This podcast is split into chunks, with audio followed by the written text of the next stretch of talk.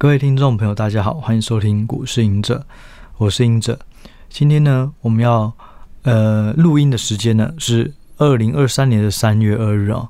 那我们这一集要聊的就是现金增资这个概念哦。现金增资到底是好是坏？那它又代表了什么呢？我们就在这一集来聊一下。那首先呢，我先讲一下，就是说为什么需要增资因为一家公司它可能缺钱，或他想要扩大它的业务哦，他想要砸更多钱买设备、扩厂、找这种团队啊、人才啊，无论如何，就是他需要更大一笔资金的时候，它叫做增资，那或是筹资。那筹资的方式呢，有两种，一个是用借钱的哦，你跟银行做连带哦，去借钱。那这个的的结果呢，就会导致一家公司的负债比率上升哦，因为借钱嘛，那个钱不是你的哦，所以你的负债会上升。那第二种方式呢，就是透过增资哦，增资的是什么？就是我不是从负债这边增加钱，我是去从股东这里增加钱。什么意思？就是我去发行新股。那这些新股呢，去让不同的人认购，那他就会拿钱过来，我就会有钱了。哦，所以现金增资呢，它最大的优点就是它的负债比率会降低，因为股本会增加。哦，所以我觉得这是最大的优点。好，讲到这里，就是说，除此之外，我觉得现金增资本身都是不好的，我会以负面解读居多。不管他在讲了天花乱坠的原因哦，充实资本、改善财务比率哦，或是说什么扩扩大未来的这种扩厂哦之类的，因为我们可以看到，其实办现增它都一定会公告，后面会有一个原因哦。刚刚讲那些就是主要原因都不出那些了哦，充实营运啊，改善财务比率啊，财务财务结构啊等等。什么叫做充实营运？哦，就是简单讲，就把这笔钱呢，要拿去盖厂啊，或是增加产线、增加设备啊、哦。第二个呢，就是这种改善财务体制哦，就像我刚刚讲的，很简单嘛，你只要增资了，你的股东股本扩大，那你的财务比率就下降，所以它是一个必然发生的哦。当然，有些人是把这些增资的钱呢，再拿去还你的负债哦。可我觉得增资这件事情追根究底，最大的不好就是股本会被稀释。什么意思？本来可能是十亿股，我为了要办现金增资，我增加了一万股，哦，那它你的股本就会变成十万，呃，十亿加一万哦之类的。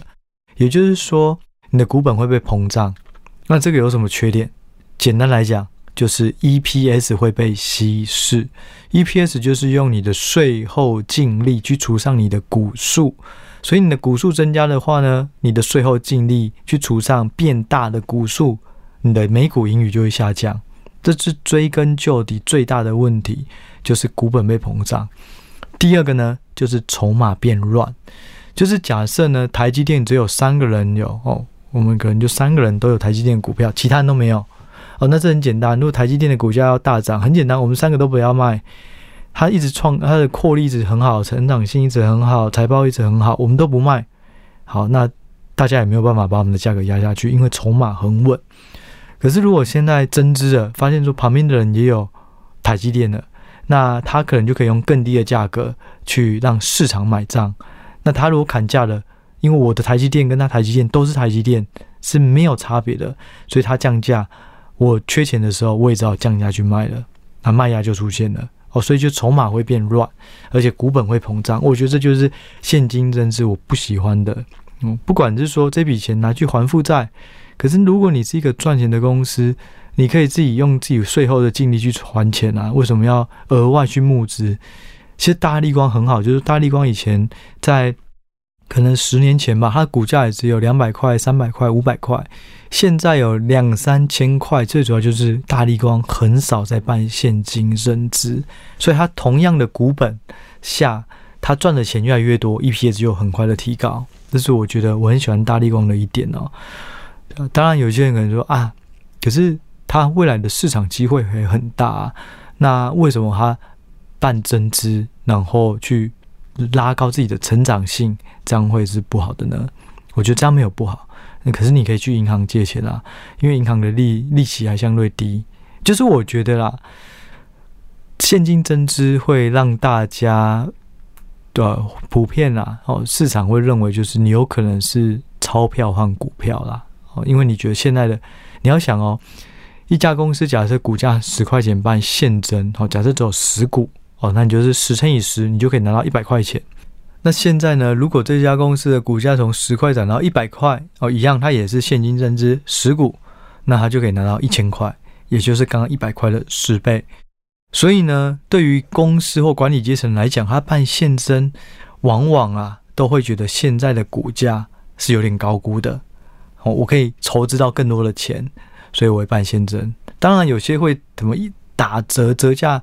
八五折啊，九折啊，来办现增，看起来好像是比较便宜。可是你要注意，如果打折呢，结果说是大股东认走，因为这个这家公司的股本都集中在大股东，那就是大股东有可能自肥。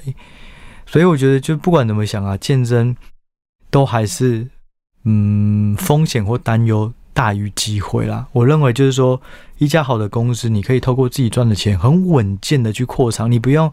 突然拿一笔大钱去砸下去，我记得之前在两三年前航运大好的时候，望海啊、长荣啊、阳明都一直砸钱去去买那个新的船。好，那现在报价下跌了，那新船可能都还没有都还没有做好。那当做好的时候，这个航运的报价要更低，那怎么办？所以我希望一个产业是大家很有秩序的慢慢扩张，而不是说这种一次性的大家。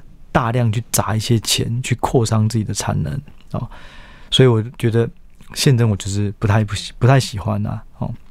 那但是呢，要聊聊到一个东西，就最有一种现增叫做恰特定人，也就是说，他把这个现金增资额外发行的股数呢，特定给一个人或一个机构哦。那这样的话。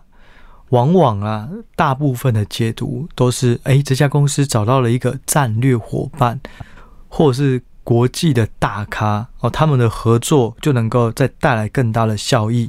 通常会有这种想象力。好，那第二种恰特定人，可能就是给一个投资公司。那这种恰特定人啊，通常都是打折。那如果你给一个投资公司，就有可能又是公司在自肥，所以恰特定呢也难讲，有时候是给战略伙伴，有时候呢是给自己，所以要看得很清楚。那我记得啦，我现在举一些我自己亲身经历的实例啊，这些实例是之前在工作的时候遇到的哦。有一单股票呢叫做智威哦，智威呢，它在我记得在二零一三、二零一四年吧。半年内的股价从七十几元涨到六百五十元，他在做什么呢？他在做的就是飞行剧院哦，传说中的五 D 哦，就是说它有味道，然后还会洒水。那它的，我记得它的代表作第一个就是好像飞越加拿大吧，就是你坐在一个球形的这种剧院当中，然后你会腾空一个机器，把可能十个人啊八个人运送到正正中间球体的正中心。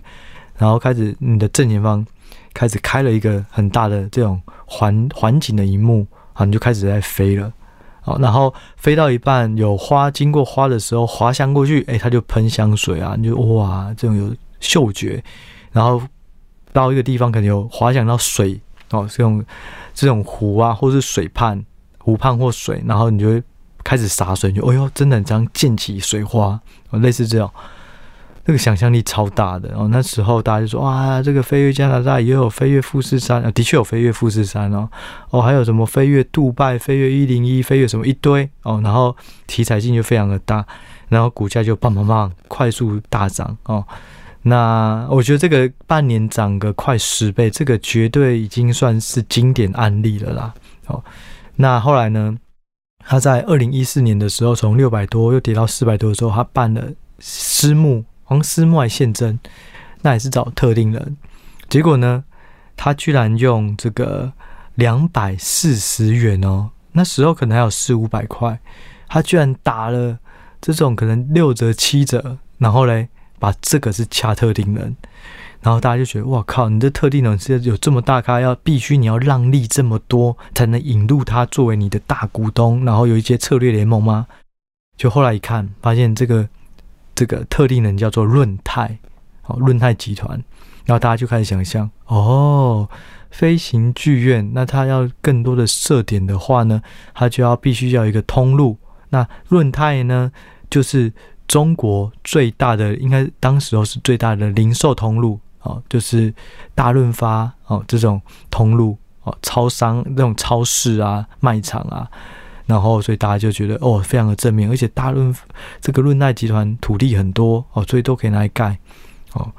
那我觉得现在想想，其实有点有点离谱啦。就是你如果是以传统生鲜超市啊这种爱买大小、家乐福大小，你知道怎么装一个飞行剧院啊？对啊。那如果是这种，就以它的土地很多，可是大家可能润泰都拿来盖房子、盖商办、盖豪宅，那个飞行。这种因为飞行剧院它本身有很多严严苛的条件，它的重量很大，然后你的这个挑高要高，所以它很难融入，变成是电影院一样，一层全都是电影院。它可能就用三层楼的高度或两层楼的高度，所以它要牺牲掉。那你这个飞行剧院如果不做了，你可能中间那么高，你要怎么办？要自己填地楼地板啊之类的。哦，我不我不确定啊，但就是说那时候觉得大家市场也想得太美好了。我跟你讲。现征办现征通常都会有一个很大的想象力，你要去说服市场说，我引进这个人不是我这个，我要让他这个自肥哦，我是要有更大的目标在后头。通常办现征都会这样。那现在的智威呢，股价到哪里呢？一百三哦，就是从六百五啊。四百多啊，办现征两百四啊，没想到以为润泰认得够便宜的，现在也是亏。我不知道他现在有没有卖啦。哦，但是在二零一四年那时候也是轰动一时啊。哦，那刚刚还有提到就是星宇航空，我刚刚没有提到啊，就是星宇航空这家公司就是新贵嘛，那它刚好就是在最高点哦，当时新贵的最高点五十几块的时候呢，宣布要办现征。然后隔天股价直接跌破四十块，为什么？就是觉得说说你新贵没有涨跌幅限制，所以一直猛涨。结果你居然突然宣布说你要办现金增资，那感觉就是你要发行新股哦，就是用股票换钞票嘛。所以股价就应声大跌。好，那还有就是刚好提到航运，阳明呢，在二零二一年的时候呢，那时候股价两百一吧，好，他就。宣布要办现金增资，价格呢一百八十二块认购价，也就是两根跌停板。宣布完以后呢，股价两天直接跌停，哦，就几乎就到了现增价了。那当时候的成交商是元大，结果呢，因为跌到这里了，他的大股东啊，台华交通部啊都没有要认，因为觉得没有利润嘛，你又没价差，我要被你绑住，那我干嘛要认？但是后来元大，因为他帮他承销，他就说，哦，这个。现征都没有问题了，全全数都认购完成。那后来大家市场来推估，哦，原来是元大自己把剩下来的吃完，然后在这个好像当年度的不知道几月，七月吧还是多少，就发现那个元大那那一个那一个月份的获利少了十亿，然后大家就看到说，哎，元大后来一直在卖股，也就是说为了要办这个现征，然后自己亏了十亿元。所以就是说，其实。大部分的现征，就我经参与过的，我觉得都没有太好的印象。我再举两个例子，也是有切身经验哦。在二零一五年的时候，那时候网家还是非常的火红，它就是跟现在的富邦美，甚至比比现在富邦美还要火红，大家都很喜欢它哦。当然，现在又是另外一回事啊。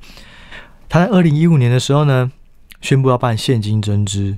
那那时候定价多少呢？三百五十八哦，大家看起来好像很贵哦，其实没有，因为他那时候的股价是四百多。结果呢，在宣布后一周，股价直接大跌至两百九十块。那当因为为什么会这样？就是说，当时候的网家现金还有五十亿元哦，你都资金充裕，你干嘛要办现征啊？然后呢？他的理由就是说，哦，因为我要增资，是因为未来还有很多的电子商务要开办的这种业务啊、物流啊、设施啊、仓储啊，都是要花钱啊。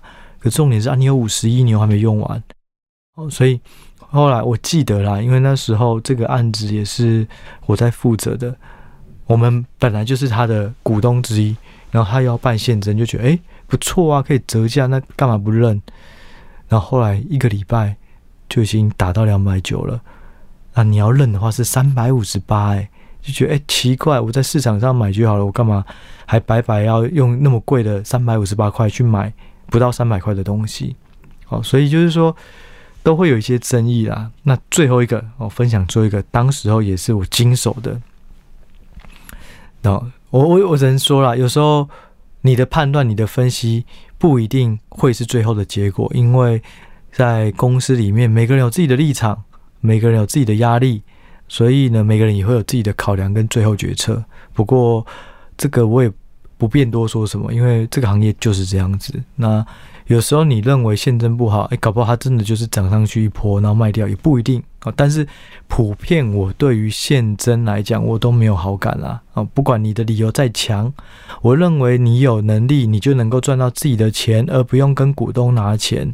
你也可以去银行借钱，借完了你成长完再把它拿去还钱就好啦。为什么要跟我们要钱？我又不知道你真的拿这些钱会不会好好做事。而且重点是股本就是的确被膨胀了，你会稀释我的获利啊。好，那最后一个例子是什么呢？就是上银啊，这个就很神奇了啊。他在二零一八年的时候呢，呃，股价四百多元，股价在四百多元的时候，他居然说要办现增，价格是两百五十块。这个大股东绝对认的、啊，认到爆！哎，四百块你用两百五十块给我，我再赚现赚一百五十块，我当然要认。那后来嘞，他后来就跌破那一波，现增宣布完不久，一路下跌，下跌，下跌，一直跌，跌，跌到破了两百块。所以你就算用两百五十块当时认的现增，你后来也是也是在成本之上了哦，因为股价又下去更多，所以不管是。溢价发行让大家觉得，哎呀，你要用股票换钞票，或是折价发行哦，你要你要嗯自肥哦，或者我有折扣，我是大股东，我可以认。我认为这些都最后的结果都不会太好啦，除非有一种可能，就你可能是新贵哦，然后你要上柜，你必须要符合它可能最低的这种股本的限制，或是这个承销辅导券商，它需要你的股。这个流通性要好一点，那稍微增资，我觉得那个都无伤大雅。可是当你没有这些法规的条例要去改善哦，然后不管流动性啊、负债比率都一样，如果你都没有这些限制，而是你是把你自己的愿景讲得很美好，然后去跟股东要钱，我觉得这个就我目前来看，没有印象有哪一个是非常非常好的结果啦。你像台积电几乎也很少在办增资吧？对啊，然后。你只要看啊，就是说，股价通常啊，高价股之所以能变高价股，通常都是它不不太办现增，所以它股本很小。那当我快速成长、爆发性的成长以后，那个每股盈余就会增长很快，增加成长很快。对，所以总而言之啊，好，这一集就是说，办现增我通常都是负面解读。就算你给我再牵强、再厉害的理由，对，除非你是因为要上市上柜，然后有。这种这种法规的规范啊，你必须要达到某个门槛，所以你因此而做一些增资，好吧，那就算了。你就是为了要挂牌，所以你要满足这个条件，那 OK。可是如果是挂牌的公司呢，办现增通常都不太好。